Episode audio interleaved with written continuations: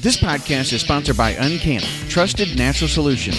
UnCanna is a leading voice of advocacy for CBD in the veteran, LEO, and federal communities. Veteran owned and operated, the UnCanna team is actively fighting for DoD access to CBD with political pressure, community support, and a simple message. Hashtag OpNatural. UnCanna is vertically integrated with industry leaders from seed to sell, supplying premium, small batch products to America's best. Use code Mentors the number 4 MIL at checkout at uncanna.com to receive your amazing discount. Read the Mentors for Military disclaimer at mentorsformilitary.com slash disclaimer.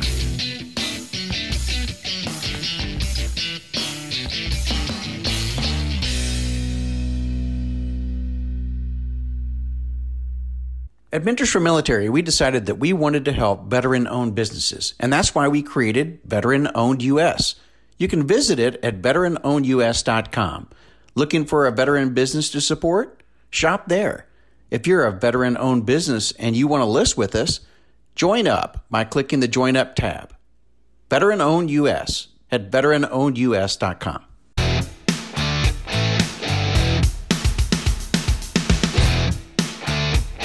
This is the Mentors for Military podcast. Welcome to the Mentors for Military podcast. I'm Robert, and joining with me is a bunch of co-hosts that you guys probably haven't met before. And we're coming here from lovely Newnan, Georgia, in, in uh, 15 Perry Street. Uh, we'd like to give a big shout out to those guys for giving us their space and stuff to use as studio for this uh, weekend. And uh, so, what I'm going to do before I introduce our guest, I'm going to go kind of around this way and have each of you state who you are because a lot of people are probably going to be um, hearing this or watching this and going, okay, I, I, don't know these people, so let me go ahead and get used to it. So, so I'm Don Fox, and I'm retired uh, U.S. Army. Paul Martinez, former Army Ranger. AJ, active duty security forces, Air Force. I'm Nikki. I'm retired Navy. I'm Scott Johnson. I'm from uh, the British Army. Okay.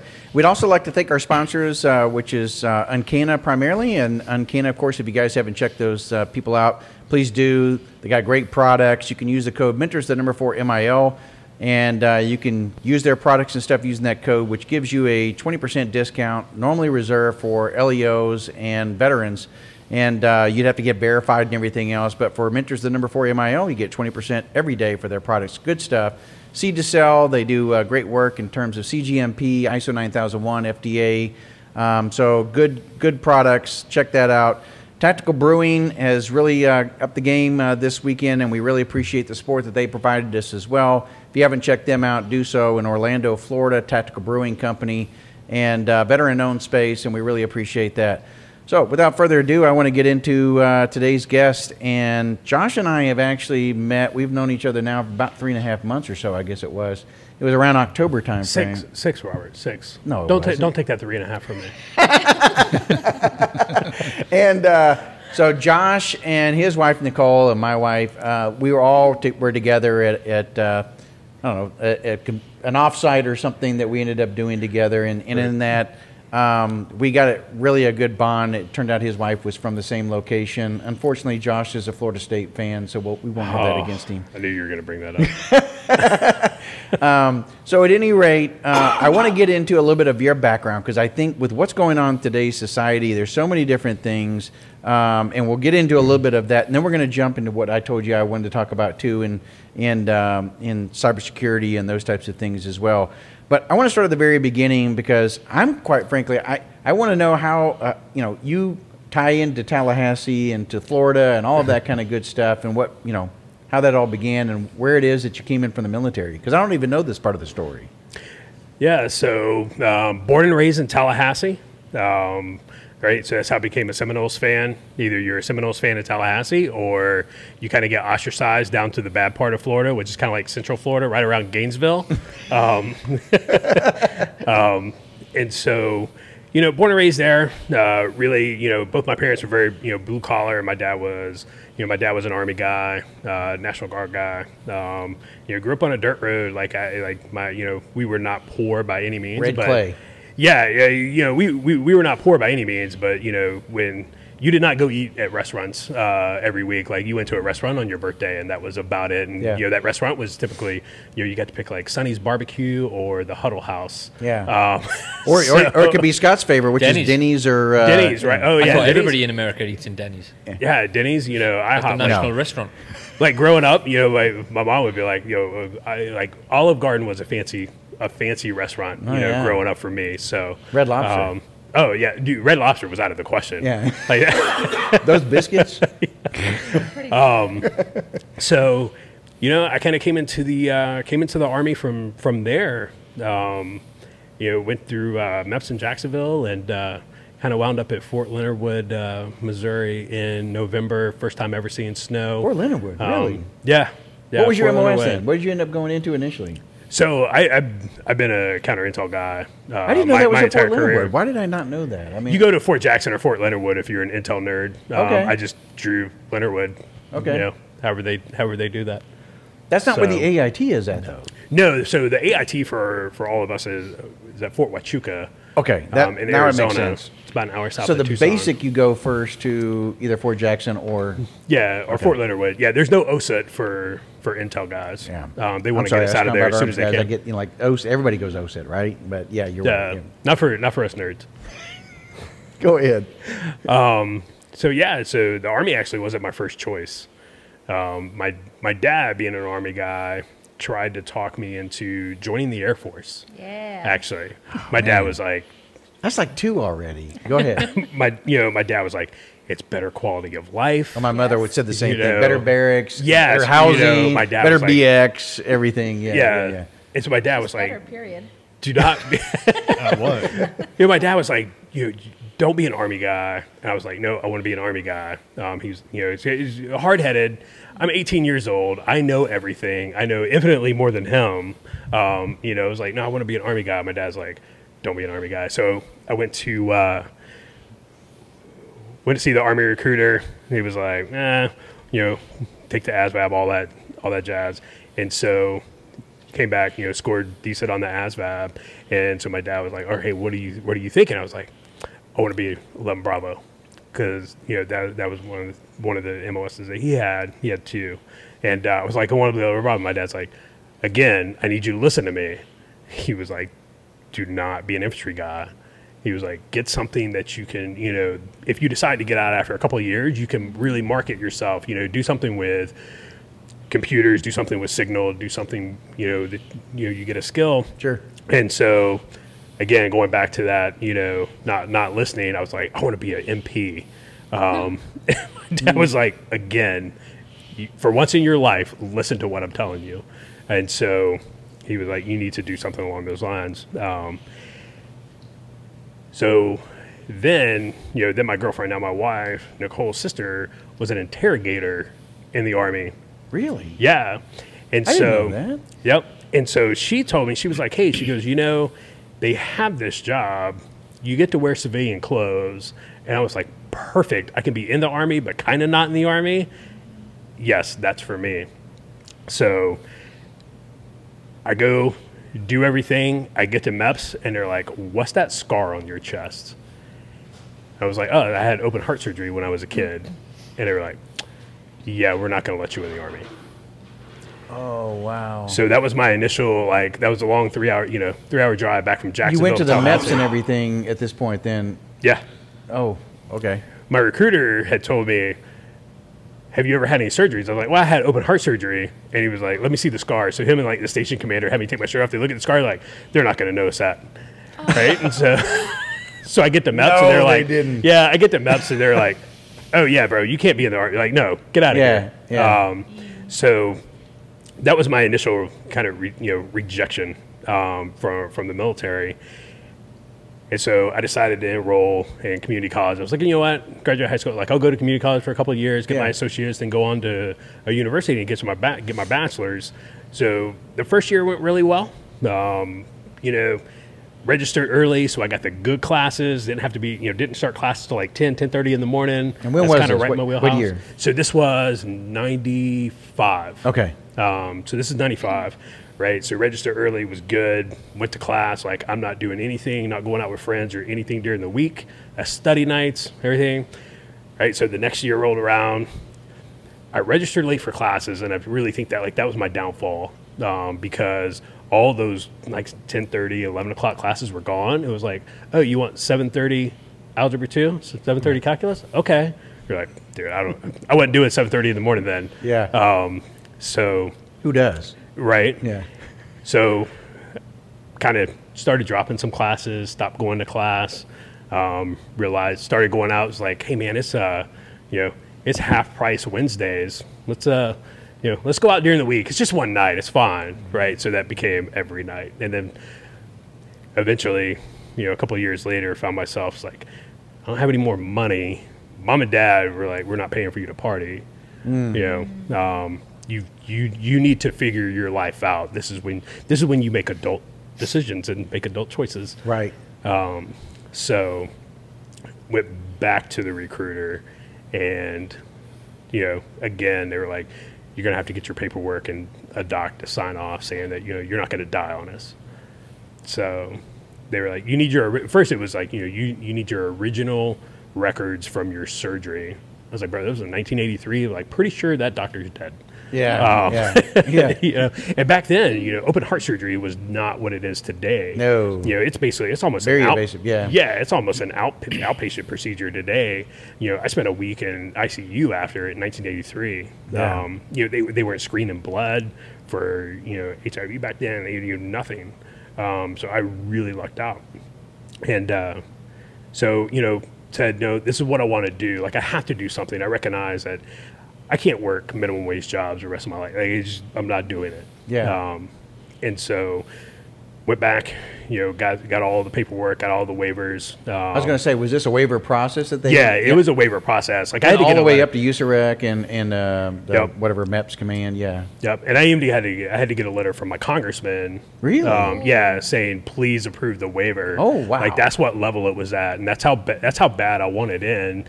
Um, you it was crazy because it wasn't. I wanted to join the army because of you know because of patriotism or you know sense of duty or anything like that. That would make for a great story, but that wasn't it.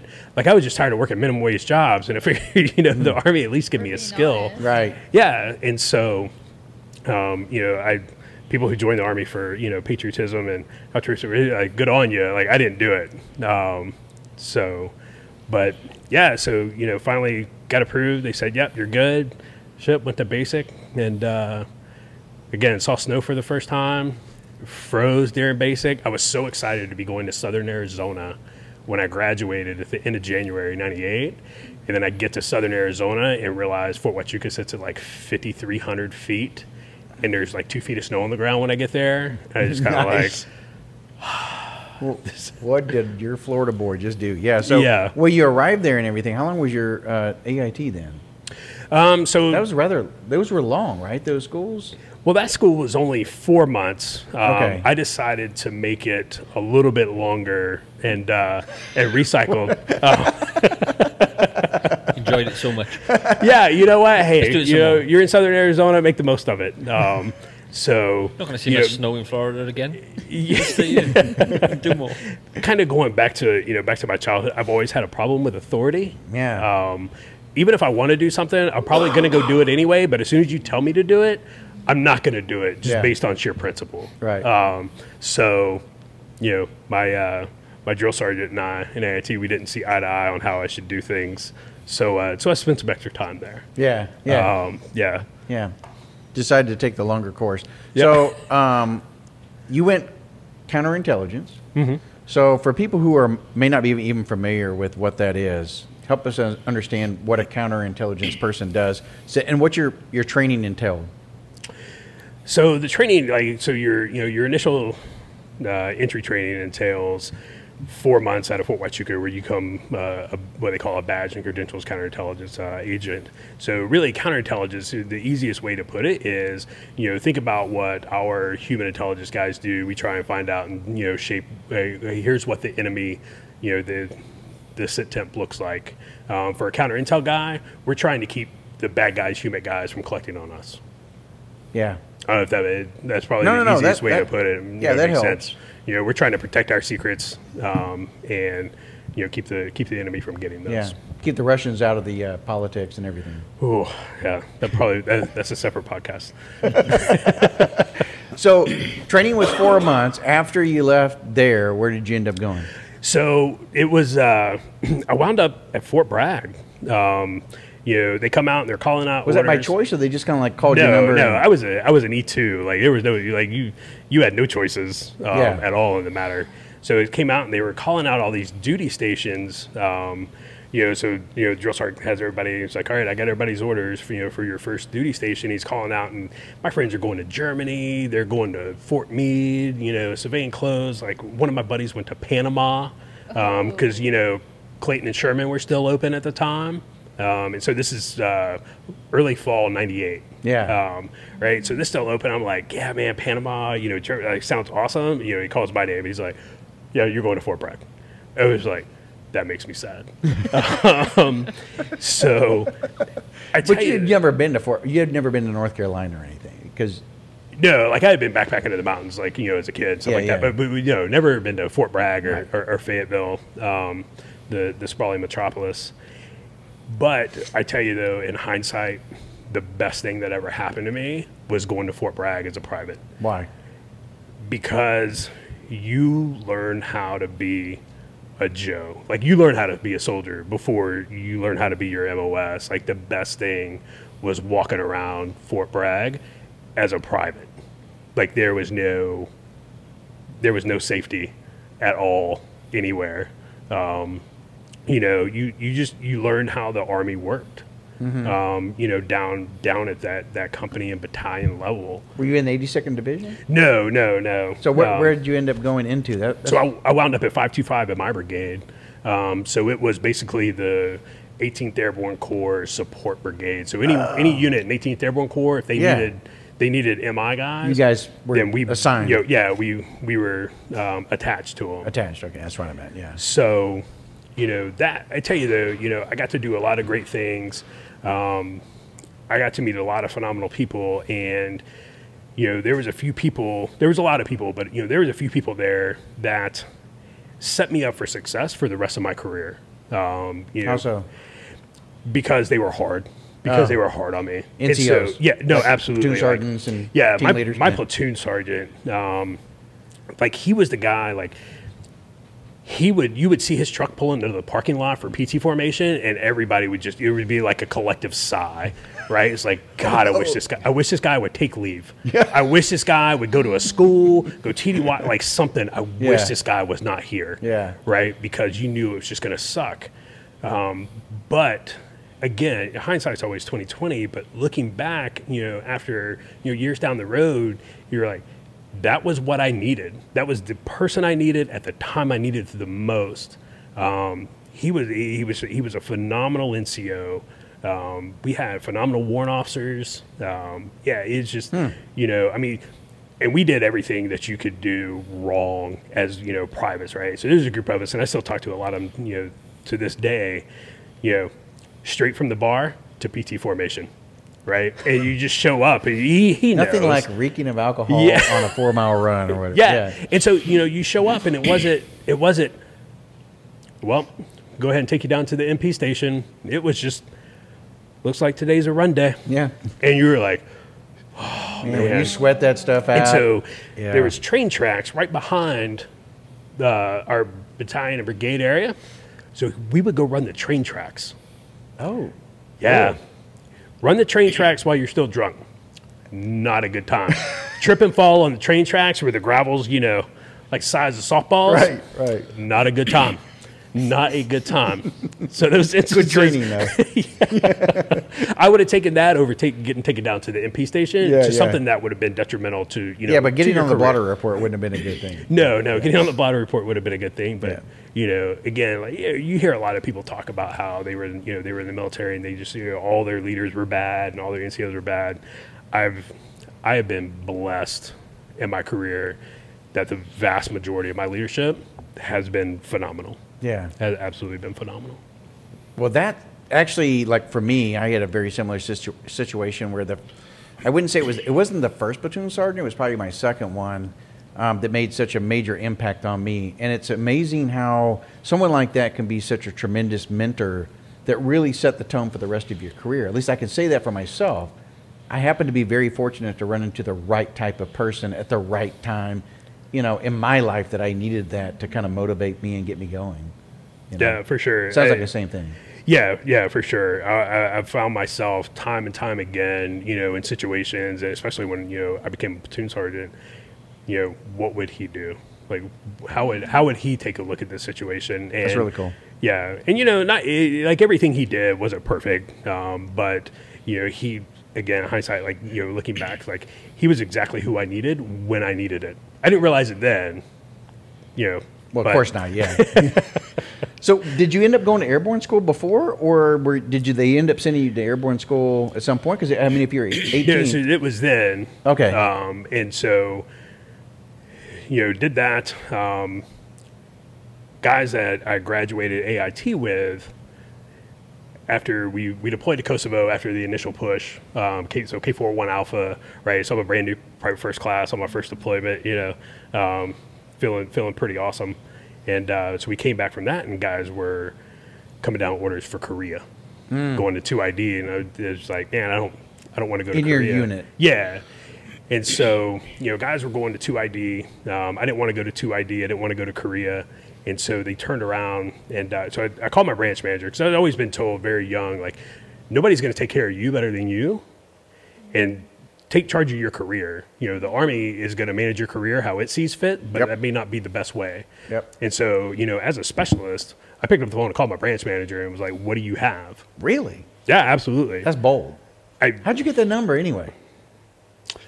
one of my warrants gave it to me. Really? Yeah, one of my warrants um, gave it to me, and uh, he was like, warrant. "Here's your branch manager." He was a great warrant, and so he was like, "Here you go. Call the branch manager and ask him." And I called and asked, uh, "You know what? What do you have open? What's going on?" And he said, "I have Korea two ID or Puerto Rico." And I was like. I'll go ahead and take Puerto Rico. He was like, "You're gonna have to re-enlist for it." I was like, "You'll have it today." So I walked straight up to the to the retention NCO. I was like, "I need to re-enlist." He was like, "All right, so let's take your list of paperwork." He's like, "Yeah, man, you around next week?" I was like, "No." I was kind of like looking like now. Yeah, yeah. Um, dude, I signed the papers, got my coffee cup and my pen, and walked and found the fax machine. I love it. Yeah, and uh, probably about six months later, I was on my way on my way to Puerto Rico. Three years there. So we did. Uh, so it was two years. Um, I was in Puerto Rico when they closed down U.S. Army South and moved everybody to San Antonio. Um, so I was okay, there. yeah. I was there in Puerto Rico when they turned the lights off. Um, so, yeah, Puerto, Puerto Rico was a great time. Um, I had a had an apartment. I was single, you know, for the first year I was there. Um, I had a great time. I had an apartment right, a condo right on the beach. Um, it was, yeah, it was, it was out of control. Um, I spent, I spent a lot of time in uh, Central and South America. Uh, I lived in Honduras for six months. Um, I was in Bolivia for three, Ecuador for three. Like I had, uh, what's that? Colombia? No, I never made it to Colombia. The closest I made it to Colombia was northern Ecuador, up in the uh, Es- Esmeraldas region, Okay. um, way up north of Quito. But uh, Okay, so we're gonna quiz you here. Did you learn to speak Spanish? Or, you know, any type of so, if- so that's a it's, that's a funny story. So when I'm at Huachuca going through AIT, everybody's taking the uh, the D lab because everybody wants to go to DLI, right? right. Everybody's like, I want to Yeah. go to Monterey, California for a year on Right. the Who government's do- who dime. wouldn't? Yeah. Um, so I went and took the D lab. When I walked out of the D lab, I was like, they are going to reclass me into a cook because I'm the dumbest person on the planet. I don't know if anybody has anybody taken the D lab. I, I didn't. Did you guys? No. No. No? So it's a made up language, right? So there's you, it's not one you can study for, and so the army was like, "No, you're stupid. You cannot learn a foreign language. You are not going to go waste our money in Monterey." Um, so I was like, "Okay, thanks. I'll just go go back over here and go to Fort Bragg um, with the rest of the nugs." And so I get down to Puerto Rico, and just through immersion, and then Yes. going to Honduras, just through immersion, you're you either learn it or you just struggle. Like you're going to be on the struggle bus all you know every day.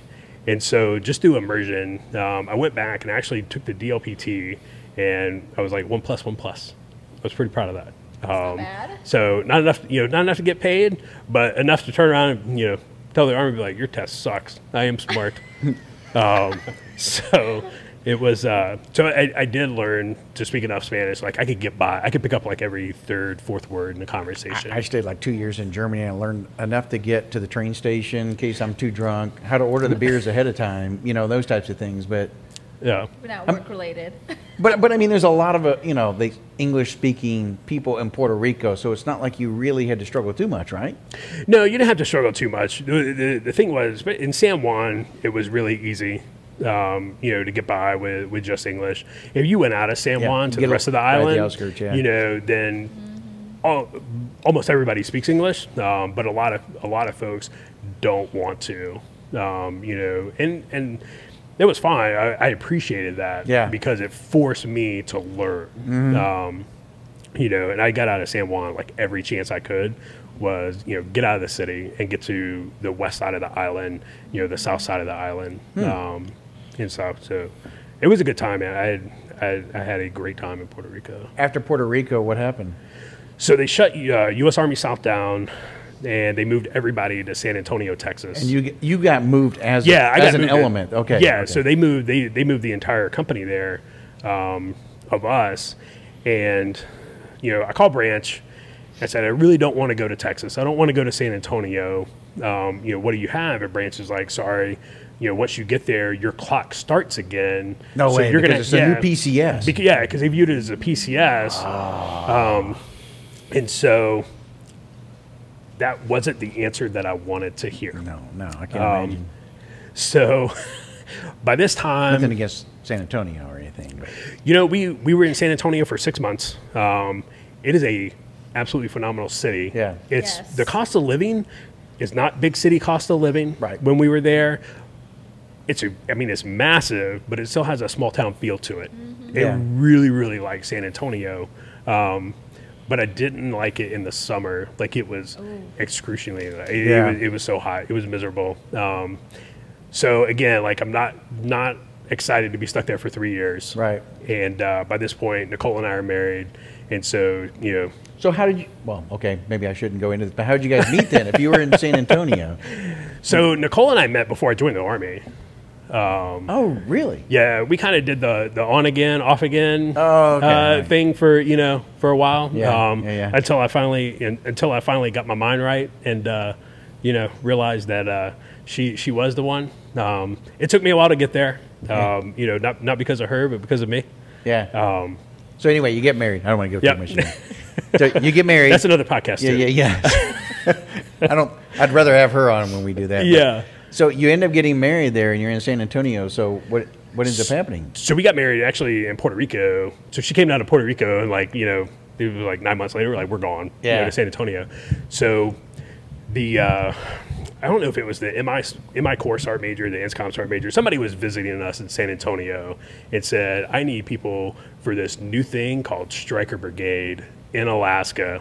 And I love hunting and fishing. I was like, "Sign me up!" And I, you know, it, me being me, I have to get my dig in. So I'm like, well, the branch manager said that I can't leave. You know, I have to stay here for three years. And, you know, the sergeant major's like, I'll take care of that. Um, so my branch manager at the time, probably not a fan. Yeah, Uh, yeah, yeah.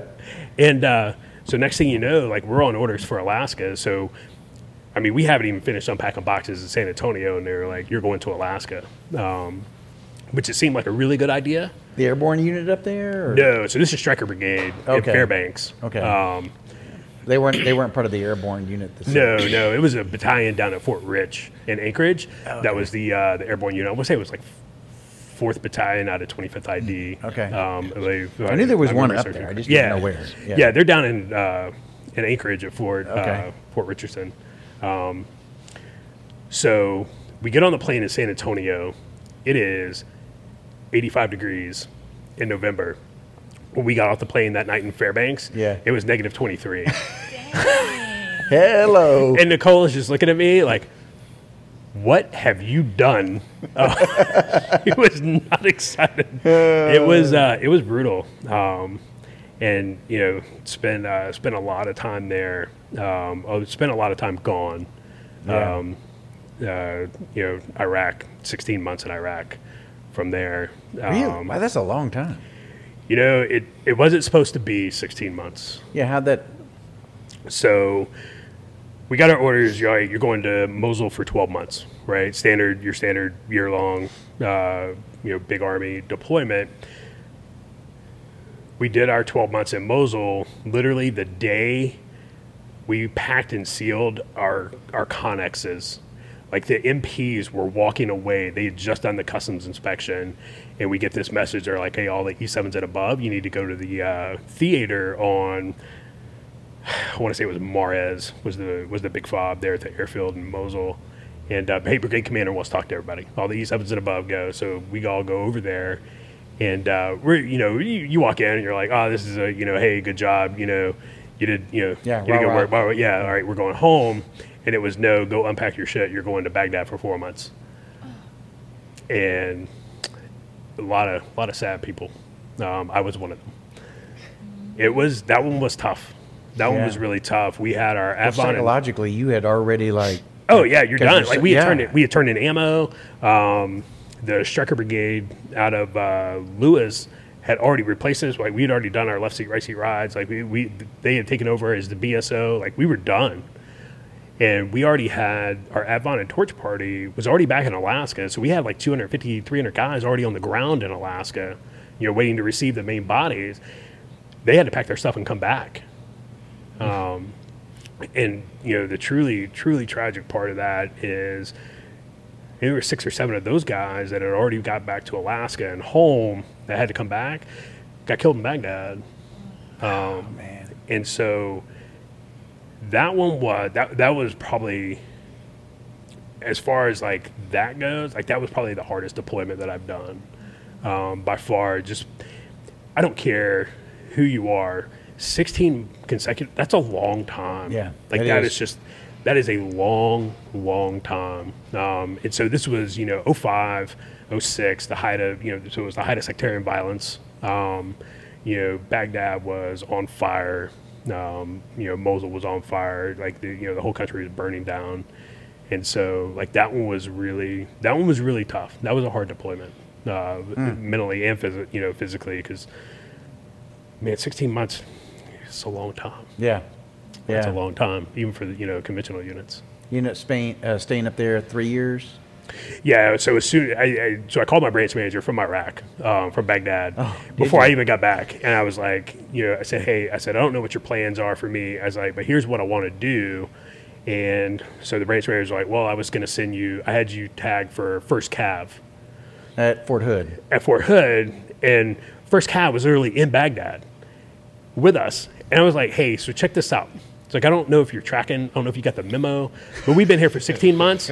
The last thing I want to do is go back and, you know, take a knee for six months and then come back for another year. Like, Yeah. I, like I can't do that. Right. And so, you know, so the branch was like, oh, you know, I've, uh, just, you know, every I can't please everybody, blah blah. And I was like, well, that's fine. Go, go, not please someone else. Yeah. Um, I How need about- you to please me this time. How about you and I switch? How about you go? Right. Right. Right. Um, and so like and so in in this deployment too, so our second daughter was born um, while I was in while I was in Iraq.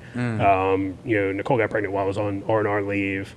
And I was going to be back in time, you know, for our second daughter being born, but then the extension pushed me past that point. So I didn't, I didn't even meet my second daughter until she was like two months, two, two and a half months old. Wow, that's tough. Yeah, so it, it was it was just incredibly tough. It was incredibly tough on Nicole because she's dealing. You know, I mean, one, she has her you know our oldest daughter. Mm-hmm. They're two years apart, so she has a two year old Yeah. on top of a newborn. Yeah.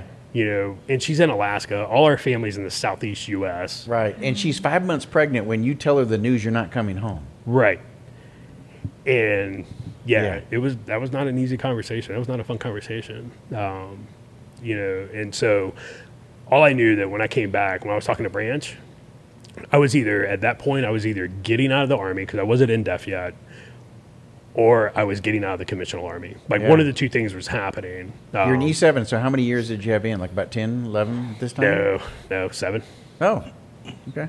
Uh, man, I made seven and seven. Yeah. Um, and only because you know, only because we had two wars going on, not because I was anything special. Yeah. Um, but the board, the seven board was convened when I hit my seven year mark. Um, I didn't have That's a really DA. good. I didn't even have a DA photo. Yeah. Uh, that's because I was like, you know, I looked at it before we deployed. I You were like, just that good. no.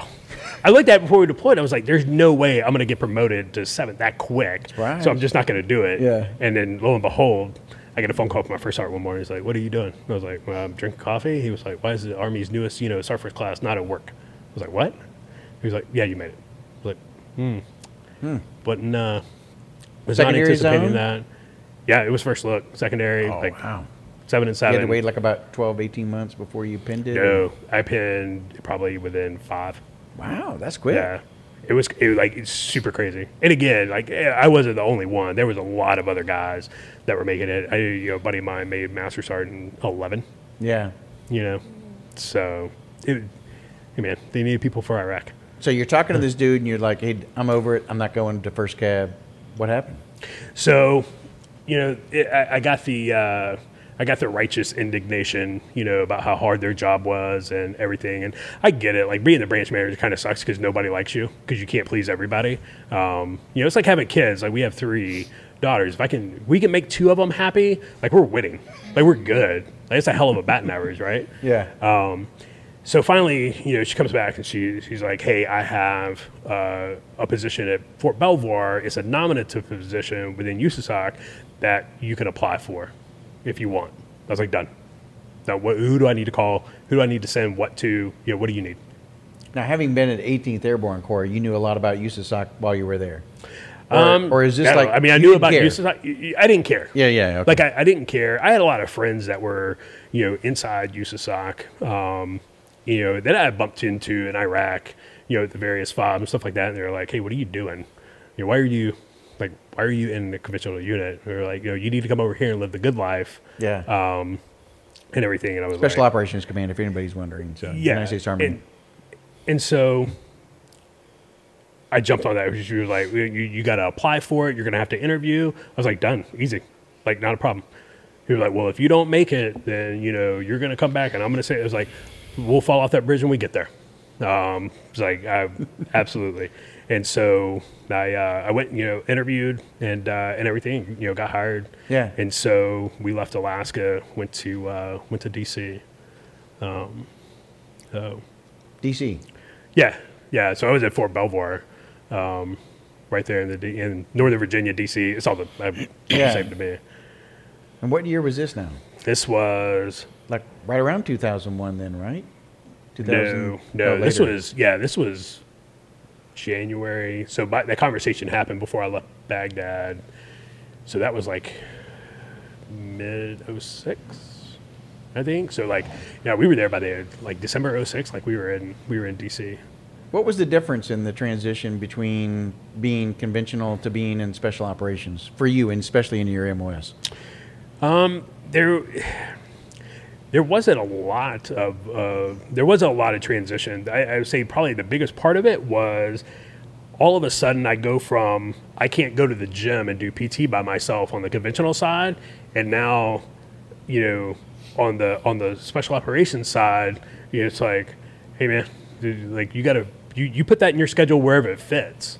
Um, you know, you have just an incredible amount more of autonomy Yeah. um, you know, and you don't have to go ask, you you don't have to get a mother may I for anything. So that kind of took a little bit of getting used to because I was used to having to go, you know, ask for, hey, can, you know, can we do this? I need to reserve this training area. I need to do, you know, this. I got to fill out this form, you know, for this. I, well, I can't go talk to the S1 because I don't have a pack slip. And they're like, dude, just go in there and talk to them. Like, what, what are you doing? Yeah. you know and so i i relate it back to um, morgan freeman's character in shawshank redemption right so when he gets out of prison like he's in the grocery store he's like i need to go to the bathroom he's like you don't have to ask me to go to the bathroom just go right so that that's kind of what it was like it was Yeah. kind of like getting out of prison um, That's it- sad. yeah it was it was terrible it was like I, I I knew at the end of that deployment that's why i said i was like i'm either getting out of the army Yeah.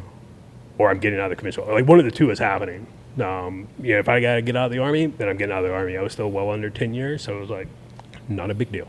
Yeah. Um, I just couldn't live. I could not live inside that box anymore. You know, coupled with my my problem with authority on top of that, like I just I, like I could not do it. So at some point, though, you end up going to warrant officer, uh, but going the, Yes. Um, so while I'm at Belvoir, um, you know, I was there for a couple of years, you know, in, in, in USASOC. And so I had a great time, got to do a lot of things, got to do a lot of things that I'd never had the opportunity to do before. And so some friends of mine um, were in another organization up at, uh, up at Fort Meade that still ran inside the same circles and everything. And they were like, you can come up here and you can do, you know, these 10 different things, or you can stay there and do the one different thing. Like, I was having a lot of fun, but I was like, man, there's now I can go do nine more different things. Like, Yeah. I want to go do that. Um, Like, what schools did you already have? You, you already have So like by that uh, point, like, I'd had been Jump, to- Halo. no, no. So I didn't, None you know. I had not, I had not Halo. Um, um, they, they're not going to, like, they're not to send the Intel nerd to, uh, to, to Halo school. Um, so I had a lot of, by that point, I had, um, one of you know a CI source op school, um, so I had a lot of CI centric Okay. uh, training by then. Top but I- secret level. No. yeah, no, I mean you know not not like super super spook schools, but just like you know interviewing and investigating school uh, techniques, um, you know, and stuff. And uh, so, but I had not been to the CI case officer course, you know, yet, and so. Moving up to Fort Meade would allow me to do that. I would because all those uh, billets up there were case officer slots, and so I was like, absolutely, like I want to do that, you know, because that's just the next logical step in career progression for me. Yeah. And so I, you know, I put in a packet. You know, had to, it was, you know, a week long assessment selection. Um, got hired, and uh, so I was there for a little over seven years, and that's where I went warrant. Okay. Um, was right in there. Um, I was a master sergeant by this time, Yeah. and uh, And, and is, was that more like a natural career progression too, to go from like an E8 to born? no, no, it's not natural at So, all. so why did you end up doing that? Because I, I, that's what I wanted to know. What, so, what caused you to go that route? I didn't want to be a sergeant major Oh, really? Why? because I would have promoted myself out of a job. Um, Even C- sergeant major, not CSM, just sergeant major. just a regular sergeant Yeah. major. Yeah, I would have. The unit that I was in had one sergeant major billet, and this guy had been in the billet for like seven years. Okay. Like so, it was like you, if I if I competed for sergeant major and I made it on that off chance, I would have had to leave, and I would have had to go back out to big army, to wherever the big army needed sergeant majors at, and the last thing I ever wanted to be was a sergeant major in the big army. Gotcha. Right, Okay. and so yeah. at that point it was like okay well i can either be you know a career master sergeant um, or even i don't know if they had changed the rules then to where if you declined it declined to compete then that started the separation process or not i can't remember i, I don't know if it was that time or not but warrant had kind of always been in my plans um, but the timing had never been there Yeah. for me. You know, when I had the opportunity to, you know, go to Fort Belvoir, I couldn't go as a warrant. I had, you know, I had to be an NCO because that's what the billets were. So I was like, okay, well, I'll just put off going warrant, you know, go here. And then the same thing, we're like, okay, you can come to Fort Meade, but we need NCOs. We don't need warrants. So I was like, okay, I'll put it off and, you know, go do this. Um, So, did you have to go to like warrant officer, candidate school, that type of stuff? yeah, I went to went to Fort Rucker and got my uh, got my five weeks of uh, sanctioned Army hazing. Um, Yeah. Yeah. I've heard that's a lot of fun. Uh, as far as like, it's almost like another basic training all over again with, it's it's worse than basic training. especially since you've already been in the army as long as you had. Yes. Yeah. right. So I showed up. I was a master sergeant. Um, I show up, and first off, people are looking at me. And they're like, "Why are you here?" Yeah. but dude, come on. Why are Well, you most here? of them are going to like flight school and stuff like that, right? Are Yeah. you assigned to the same? Yeah, you're all in the same class, Yeah, right? So okay. the way they the way they break it up is so if you're in if you're a sergeant or above and you have attended um, PLDC, I don't know, I forget what they're calling it these Yeah, days. what are they calling Um, PLDC I'm now? Updating myself. Um, Warrior leader, warrior leader course. Oh, Warrior yeah, leader W- course, WLC. yeah. So if you're a sergeant or above with WLC, then you're in the five week class. If you're, you know, a high school to flight school guy, then you're in the seven week class. And, Two, like, weeks, okay, two weeks makes a big difference, huh? right? and so, um, so you know, so I show up and yeah, but you're in there with you know you're in there with everybody else, and you know show up there. It's kind of like, why are you here? You know, I was a master sergeant with 13 years in, and they're just kind of like, Yeah. really? I was like, dude, I want to be a sergeant major. And they're like, all right, let's go. Go get in the grass with everybody else. Um, Now you guys are totally stripped at this point of your rank or anything, right? Because Yeah. you're just now a candidate. yeah, you're just a candidate. Like you have, Yeah. yeah. A candidate, you know, quickly back to becomes zero a- again. Yeah, exactly. candidate becomes a four-letter word. Okay, so uh, dumb really question. What happens to you if you fail? You just go back to your NCO rank and back on. Oh, know, okay. the- yeah. Um, so they don't they don't drop you or anything then. At that, like, I, I I don't know for whatever reason I No. thought that they might like. Nope. Okay. You, you you go back to your NCO rank and you go back out to, you know, the, Need, the army. of the army. Yeah. Um, so I was kind of fortunate where I was. I was TDY in return, you know, so I knew exactly where I was going back to. I wasn't even moving desk, um, you know, so You just had to get your ticket, punch it. I just had to go down there and check that block and, and, Yeah. and be done with it. But candidate school was so much harder than basic training because the basic training, like you're a private, you, you don't know shit. You're like, you know, when you're raking lines in the dirt, you're like, that's some Mr. Miyagi stuff. Like, I, I don't know what I'm going to need this, but like, there's going to come a time when I'm gonna like, dude, I'm going to, uh, like, I'm going to save the world with this right here.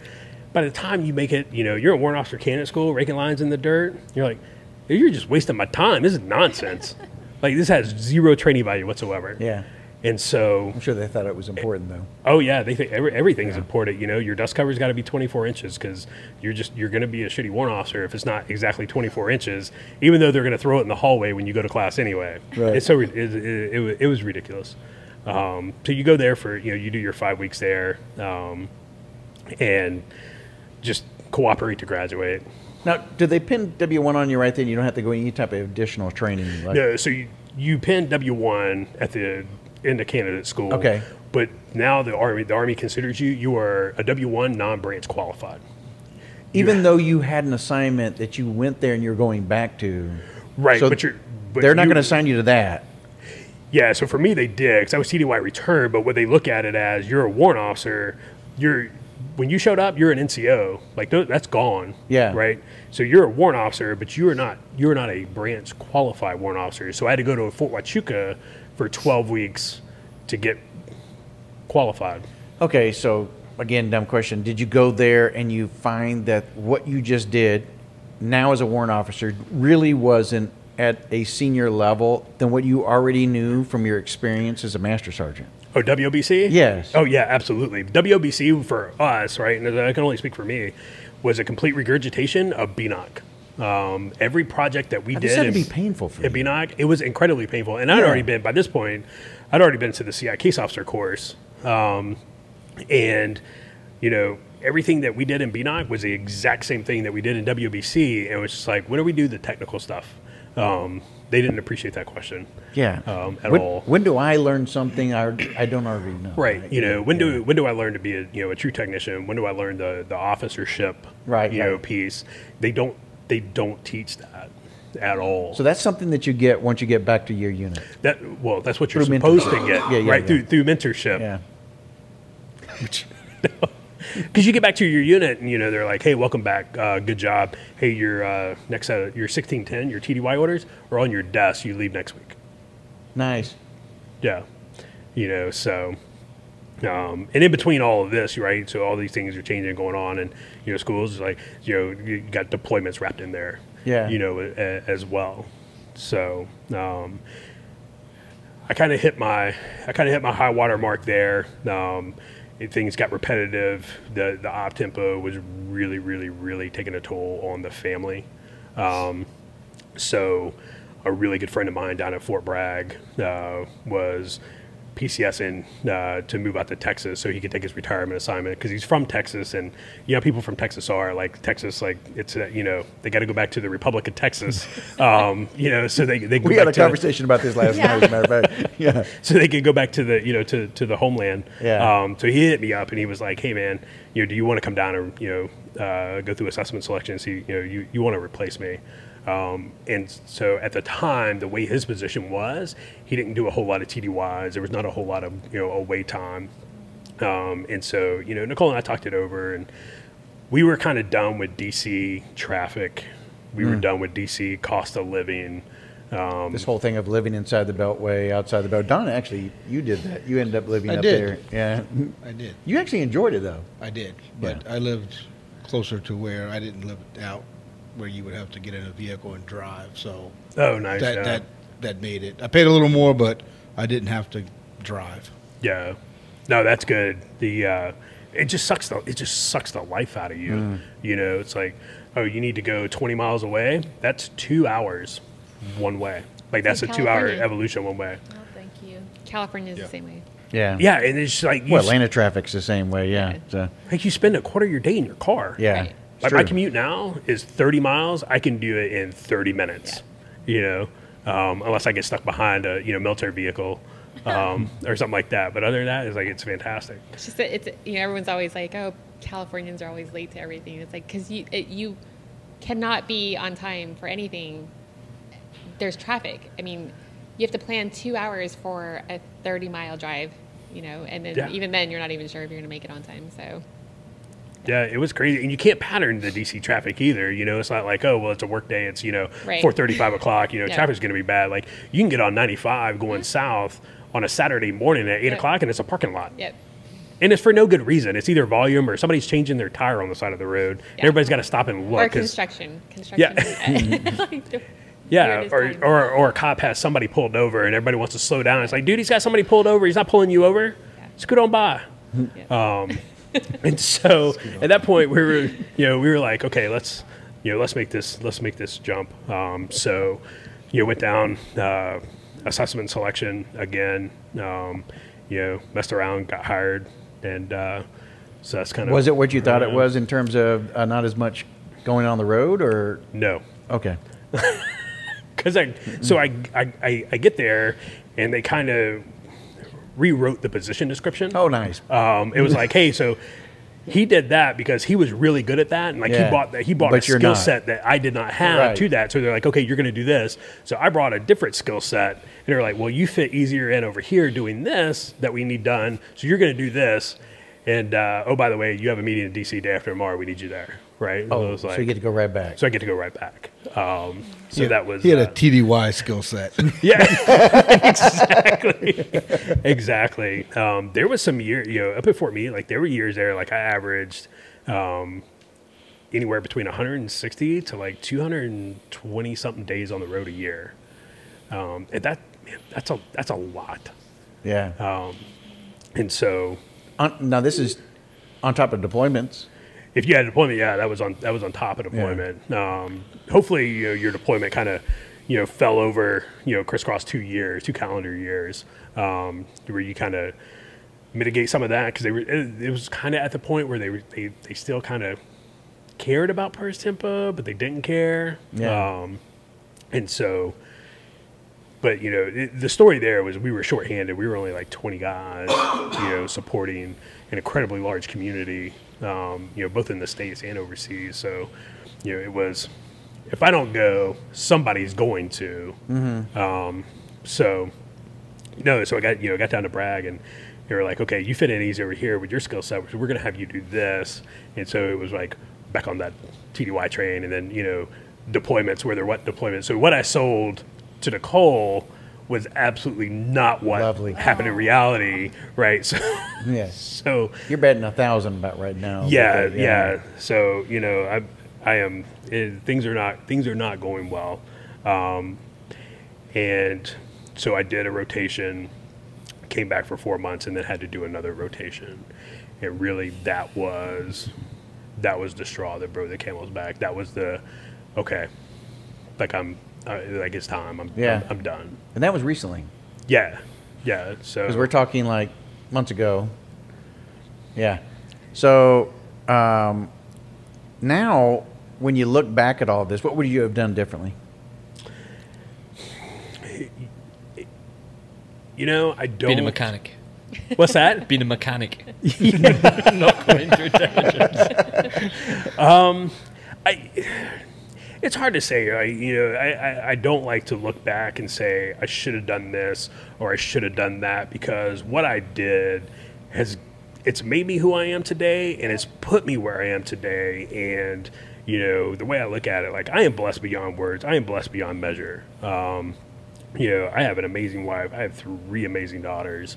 Um, you know, who every day, like you know, with them, like it, it is truly a blessing. And so, if I was to go back and like, oh, I would have done that different, maybe that would have set me on a different path that would have not turned out so well. Mm-hmm. You know, so it's it's really hard for me to say I wouldn't have done this or I wouldn't have done that. I would say if I had if I had to choose one, I think at a certain point I would have stopped choosing the army over my family. Um, because I know there was absolutely times to where I was like, man, you know, Nicole's having, you know, the girls have are having a really hard time in school, or you know, this is going on, or you know that, but they need me to go TDY because they're short of body, and I'd be like, baby, I gotta go. Like, uh, you know, they told me I gotta go. Um, you know, when in reality, that probably wasn't the case. How many Um, years active did you end up spending? so in two weeks, when I get my blue ID card, I will have 22 years, three months, and 17 days. Yeah. They're counting. not that I'm, ca- And not that I'm four hours, counting. Yeah. Um, yeah. So I, I, you know, I don't know that I would do. I, I, I would have done anything different. Yeah. Um, you know, it's like you know, it's like looking back. It's like, man, I wish I would have bought Apple stock. You know, Right. 15 years. Well, well, you didn't, and Yeah. so here you are. So, you know, your windshield's bigger than your rearview mirror for a reason. Yeah. Um, Well, I think we talked about that a little bit uh, yesterday, Paul and I, because um, we were talking about how every decision that you make through life ends up causing something later on. So, you know, if you make a decision, right or wrong, you're now on a trajectory or a path, and each decision from that takes you to a different one. And if you do start looking back, then you start saying, okay, well, maybe if I'd have done this, it'd have been kind of cool, or I could have done. And then somebody slaps you back to reality and goes, yeah, but look where we might have been today had that happened. Right. Because that trajectory would have taken you in a totally different direction, and we might have been at a very different place, or you might not have even been here right now. Yeah, no, I, I, you know, Yeah. a- absolutely. Um, and it, again, like you know, I, I will say, the last probably out of all you know, out of all my deployments, um, you know, I, I have been again, I've been blessed, man. I you know, I've been to Central South America. I've you know, I deployed to Africa, um, you know, to Europe, to the Middle East. Um, I have gotten to see you know a lot of the world. Um, and uh, but you know, out of all that, I would say the hardest thing that I have done in the army is transition. That has been Really? that has been the hardest thing. All the schools, all the train, all the deployments. You know, six months in. But you knew, you made the like- decision to do this, though. So No, I mean, absolutely, yeah, yeah. So absolutely. you knew it was coming. When, when did you make the decision? Better yet, so was it three, four months ago? Or No, so I made the decision when I was still deployed, and they say never make a career decision while you're deployed. Yeah. It's generally a bad idea. Um, I went ahead and I did that again. You know, I, I, I did it again because I'm me, um, and when you tell me not to do something, I'm probably just going to go do it. Um, but I knew during that deployment, um, the kids we moved them out of Maryland, and they have been there for so long. Like my oldest daughter went through the same elementary school, right? So she's got that core group of friends. Um, you know, my youngest daughters are there. Like everybody in the school knows all three of them. Um, you know, they're straight A students and everything. But we just kind of ripped them out of there and brought them down to North Carolina where they don't know anybody. And at that age, it was really hard. So that Yeah. transition was incredibly difficult for them. So Nicole was like, it, she was having a hard time, um, you know, doing that. And here I am off, you know, jaunting around, you know, the country and the globe. Um, and so, you know, she's she's back. You know, she's a little Dutch boy with her fingers in the dam. And I, you know, I finally looked back and was like, that, like I can't do this anymore. And so during that deployment, I made the decision. I was like, when I get back, I'm I'm dropping my notice and retiring. Um, you know, it. Yes, I asked for it. Yes, I said I'm retired. I knew it was coming, but I did not think it would be as difficult as it has been. And what is what is it that you find so difficult about it? Is it a specific thing, or is it kind of I thi- everything? I think it's a little bit of everything, right? You know, so like the military, you know, basic training is like, okay, we're taking your identity away from you, we're giving you a new identity, and you know, as hard as people try to fight it, you know, it's hard that like that is you, like that is, it's not all of you, right? Because there is life after the military, there is life after all of this, you know, but like that is that that shaped you for the rest of it for sure, you know. Um, How old so- was you when you joined up? What's that? How old was you when you joined? I was 20. So you've been in service longer than you'd been alive before you joined. Yeah, I, yeah, I've been in the, So I've the been in the army. majority of long- your yeah. life has been spent in the military, and I think that's why people find it so difficult to to get out and be able to transition out into something they don't understand because your your life has existed within that military bubble, and then you've got to go out and Totally. find who you are, redefine yourself, and, and what's what's after your life, Well, what's for your life after this line. I, I equate it a little bit to prison again, where, you know, every day you know what you're doing. Every day you know what Yeah, you're the common wearing. You know your Yeah. job. You know that, you know, from one hour to the next hour, it, it- your life is kind of already planned out for the most part. And then, it, and we're all wanting that freedom. We're all looking for that freedom. It's like, oh, I only have to do so many more years, and then I'll be free. I'll be free. And then you're free, and it's like the doors close behind you, and it's you're in this big world Yeah. without the routine.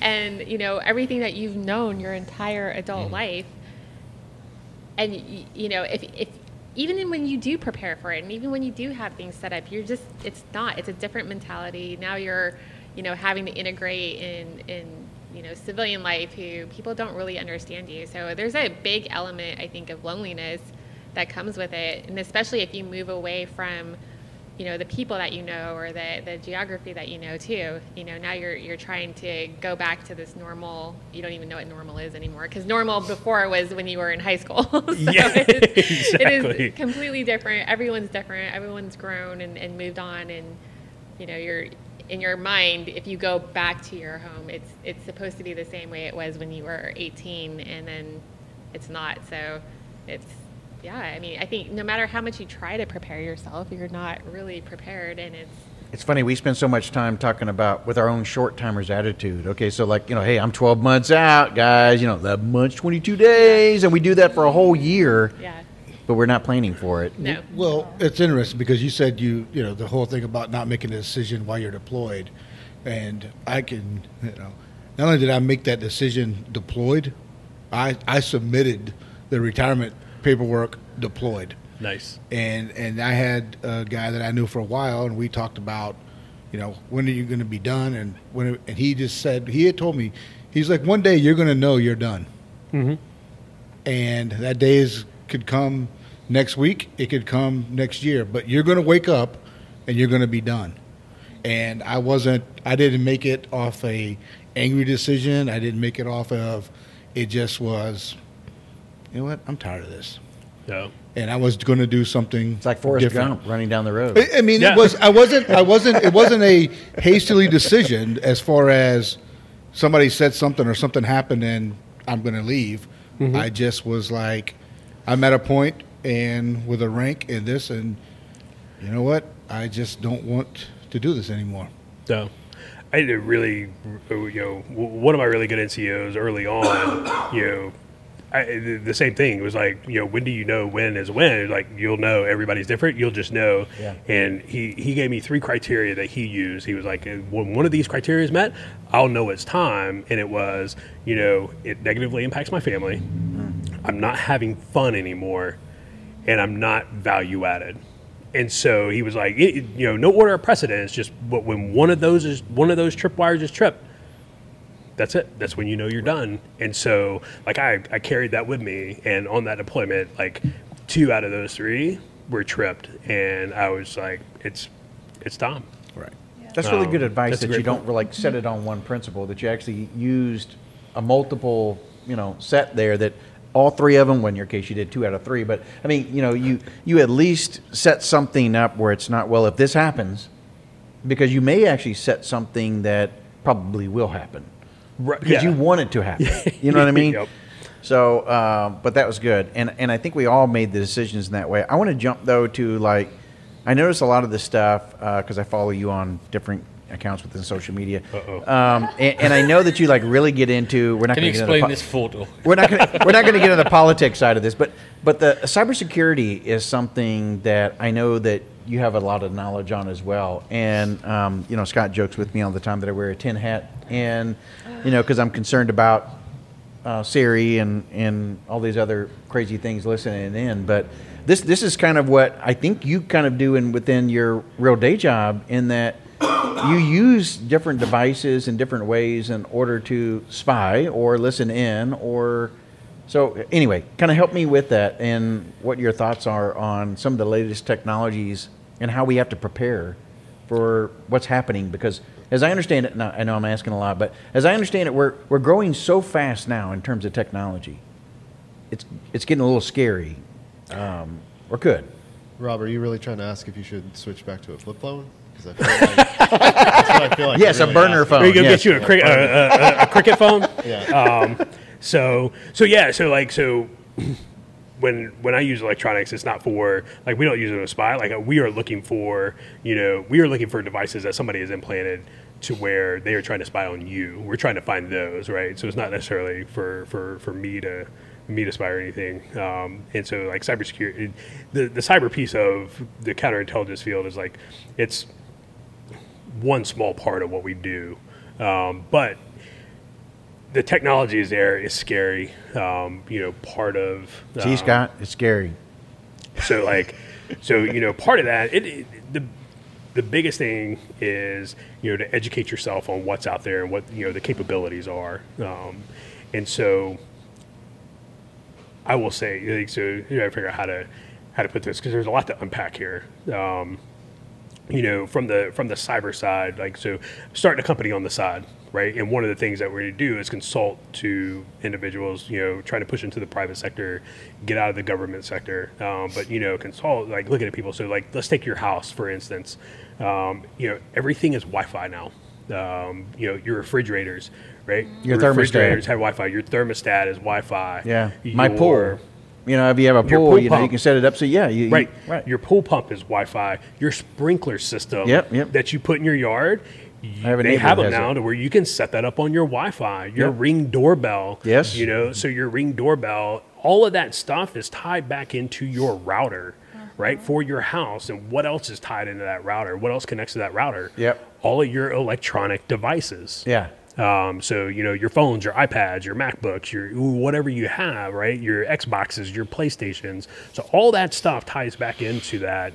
And so when you buy something that has a you know that has Wi-Fi capability, like you're increasing your you're, you're increasing your attack point footprint, right? So there's multiple ways now that somebody could get into your your house, and they could. I mean, they you know they can shut your refrigerator off, they can shut your thermostat, Well, I they, can do gonna everything. Well, I was going to say though, let me play the devil's advocate because I can see Scott already kind of lightening up of that. All right, all right, so, oh, right, so it's like okay, you can cut my refrigerator off, you can cut my pool off, or you can stop my water sprinkler from working. So who cares?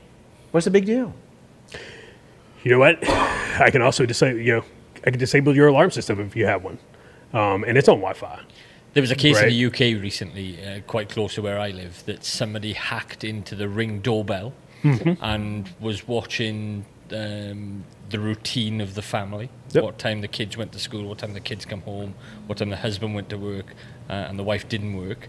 And then there was the ability. There's a microphone and a speaker built into it, isn't there? So Yep. you can, you know, explain to someone. So he was then transmitting to the wife when she was on her on her on, on her own, threatening her, basically trying to blackmail her to say if you don't pay X amount of money, I'm gonna take your children and and because I know they finish school at this time. Dude, there's a movie on this. I can't remember the name of it. It's an older movie. Um, I, I don't remember how many years ago it was, and I can't remember the name of it.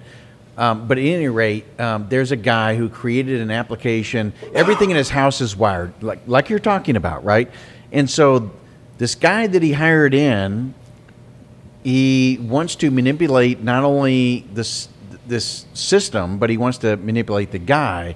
So he ends up because he's got a daughter. He's a it's a perfect attack operation. You know, he gets to befriending her and and all of that kind of stuff. And now he can tap into the home systems, the home cameras, you know, and everything else, and and basically raid this guy's life and start ruining it, and hold him for ransom hmm. for these very purposes. I think the key for me is, is you've got to put your trust in those companies with people like Josh. Oh, who- and you do that? yeah.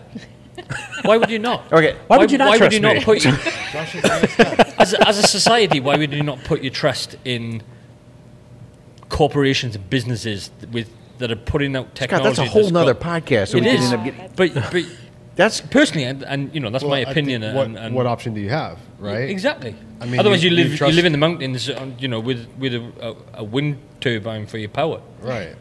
So, and tinfoil hats. so so. Josh, should we trust the companies that are? You should trust my company, right? You should hire my company and trust So my we- we company. should all employ Oh, Josh's sha- company. shameless, shameless plug. Um, so you know, you've increased. You know, so all these things are Wi-Fi, right? Yeah. So now let's talk about your car, Yes, let's talk right? about the car. so let's talk about your car. talk talk about how you can get into the uh, the tires and everything. So All right, so it, there, there's a video on YouTube to where there's a Prius, and they hacked a Prius and remote controlled it, you know, from across a parking lot. Yeah. So you know your your tires tell you that your you know your left front tire is low. How does it do that? It's sending a signal to your engine, to your vehicle. Hey, I'm low. You know, cars are now coming with hotspots. Yes. Wi-Fi hotspots. Anything well, that's that very cool because now I can use my phone and everything while my kids are in the car and the whole bit, right? Right. Absolutely. Yeah. So what you know, again, if it emanates a signal, then it can be exploited. Right. And so we just keep increasing that those, those attack points, right? We keep increasing that footprint to where you know it's it's great. It makes it convenient. Everybody like everybody wants a seamless experience with whatever they're doing, um, and you can get, even get into facial recognition and the biometrics piece. You know, hotels are going to facial recognition by the point you make it to the desk. Or, you know, They already know who you are. hello, Mr. Robert. Yeah. Welcome back. So Right? so in the tire situation, why isn't I can't attack through your tire into your engine, shut your brakes off, and disable your car? yeah, you can absolutely do that. You Yeah. can do whatever you so want. Just to so the we're car. clear. Yeah, but the issue is 99% of the population can't do that. But you trust the manufacturer of that automobile that that will never And occur, that- They've got Also, what are you firewalls and built-in that somebody wants security to to prevent this that. You? huh? What are you doing that somebody might want to do this to you? Maybe your spouse wants to collect on that insurance policy. You know what? You should have married that I don't know. you know, maybe it could, it could be anything. Maybe Wait, it's not so the something. spouse can hire your company to do. Is that what you're? Absolutely.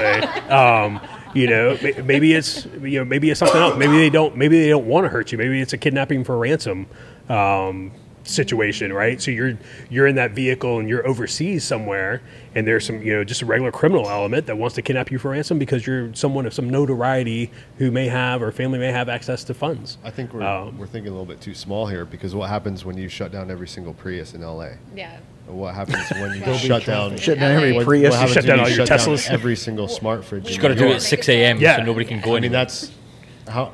That's where at it's a certain going. Point if every single home, home has a smart fridge and that is vulnerable to attack, and you shut down a million of them, But that's the whole point of cybersecurity specialists, and that's right? what they're trying and to I agree prevent. with you. Yeah. And So, that's- so what's interesting about this is everybody probably had this happen. I guess it was um, what was it about a year and a half ago. I'm sitting with a client and in in my office of this client's facility and stuff. And there's two guys, and I'm doing this whole discussion, and we're planning about how we're going to talk to, you know, a, a leadership team about something specific. And all of a sudden, the phone goes off, and I go, "What the heck is that?" And they go, "It's the president. The test message. You know, Yes. it just worked." And so I these one of the guys sitting there is former military, and we both look at each other wide eyed, and I go, "You do know what that means, right? If you can actually send a message to every cell phone in America by the president, that means anybody has the opportunity now to do the exact same thing, well, not right? anybody, but a determined individual. huh? Not anybody, but Somebody, anybody with the capability, right? So they have to have the Capability, capability, absolutely. right? So Capability, capability, motivation, and right, yeah, justification, and, and intent, the intent Yeah. to do and a want to do that. right? Yeah, for sure. Because you, you've got guys like yourself who've got the capability, but you haven't got the Ooh, I desire. wouldn't go that far. well, Um, okay, so much more than us lot Don't on be this modest. side of the table. Yeah, no. So I'm still I'm still an analog dude in a digital world myself, right? so I'm trying I'm, I'm trying to get smart smarter on it, um, you know. And so, but there's there, there's so much out there. All of our information's about there, right? So you go back to the to the OPM data breach. Um, right think about what was in you know that paperwork for your security clearance um, not just your information but your you know your immediate family members like all their information was in there um, for- real quick, for those that are listening and don't know what OPM is, that's Office of Personnel Management. So that's the entity that does all your background checks. So They check your family, all your known acquaintances. If you join the military at 18 and go become a ranger or something, that's everybody. You That's where your in military life, your military much. record is at. Period. Yes, also Yeah, that. yeah. So it's like not just you, but everybody you Yeah. know. Yeah. That's been breached. So you know that information coupled out there. Now I know where you live. Okay, so now now I can pinpoint that. Okay, I get you there. can find that on Google though. Probably if you did enough search nowadays. Well, it depends, like- right? So I take that OPM information. I'm looking at where does that person work, right? That okay, they work in a facility or you know a place that has information that I want, right? So I'm going to go target that person, right? Yeah. Um, you know, now I you know I find your house on one two three Main Street, and okay, now there's all these attack points that I have because you got that cool sprinkler system, Yeah. you know, stuff that you control from your you know your smartphone, And then I come into your car. and then Robert sitting in your car in your garage when you walk out in the morning, super weird. But I'm okay because I've got the tinfoil hat, so I'm good. so, uh, Josh, I really appreciate you coming on the show, man, and, and talking um, about your whole situation. I think there's much to be learned because I don't think we've ever had anybody that's counterintelligence. You know, we have a lot of people that come from very dis- different backgrounds. And the fact that you came from, you know, the special operations community in a different MOS, I think it sheds a new light on you know a different field other than combat arms you know infantry you know and those types of things that people typically associate with special operations forces and there's so many different mos's that actually could be tied to special operations and you're a classic example of that Yeah, for sure. I really appreciate you. I appreciate you guys having me on. Um, and I just take like you know a couple seconds to you know to, to, to plug this uh, real quick. So like so you're absolutely right. You know what we me and a couple of guys were writing a book, um, and that book is basically just a, a collection of short stories, um, and it's from you know just support guys, and it's our stories. Um, you know, 2.7 million Americans have served in Iraq and Afghanistan, and everybody's story needs to be told. You know, um, growing up, my sister had a project. She interviewed my grandmother who sewed parachutes together. You know, in a during World War II, and I was just uh, you know those stories, and you know it, was it was it was absolutely amazing to sit there and listen to those, right? So it wasn't you know D-Day assaulting Omaha Beach or anything like that, but it was a story of you know somebody who was involved, and so you know we're gonna we're putting together this compilation. Um, and uh, you know everybody has a story, and everybody needs to needs to tell their story, um, regardless of, of what they did uh, or, or where they did it at. So. Well, I appreciate that. Actually, that's the reason why we did the whole podcast because we really believe that. We believe that, you know, what you share and the knowledge, like this episode here, that you ended up, you know, talking about your background and everything else. There's something somebody can take away from it, and even if it's one person, two people, or whatever, they get something out of it. Um, then there's an opportunity there that they could make a career choice change. They may not head down the same path you did because you put them on a different trajectory, and they're like, "Oh, okay, yeah, I was going to make that decision. Josh didn't do it, so maybe, you know, maybe I'll end up like Josh, or hey, maybe I don't want to end up like Josh, or whatever the situation may be." So, I can totally see that. Um, I wish you much success with your book. Um, when can we expect that, by the way? Um, so right now we're shooting for uh, a release date of about 20 April. Um, we'll have a pre-order, uh, you know, up This year? before then. Yeah, yeah, this Man, year. you're full of all kinds of secrets you haven't shared with me. I've, I've got a lot of I've got a lot of irons in the fire. Uh, there may be a uh, there may be a podcast coming out too. Who no, knows? really? Yeah, yeah. So Good I- deal.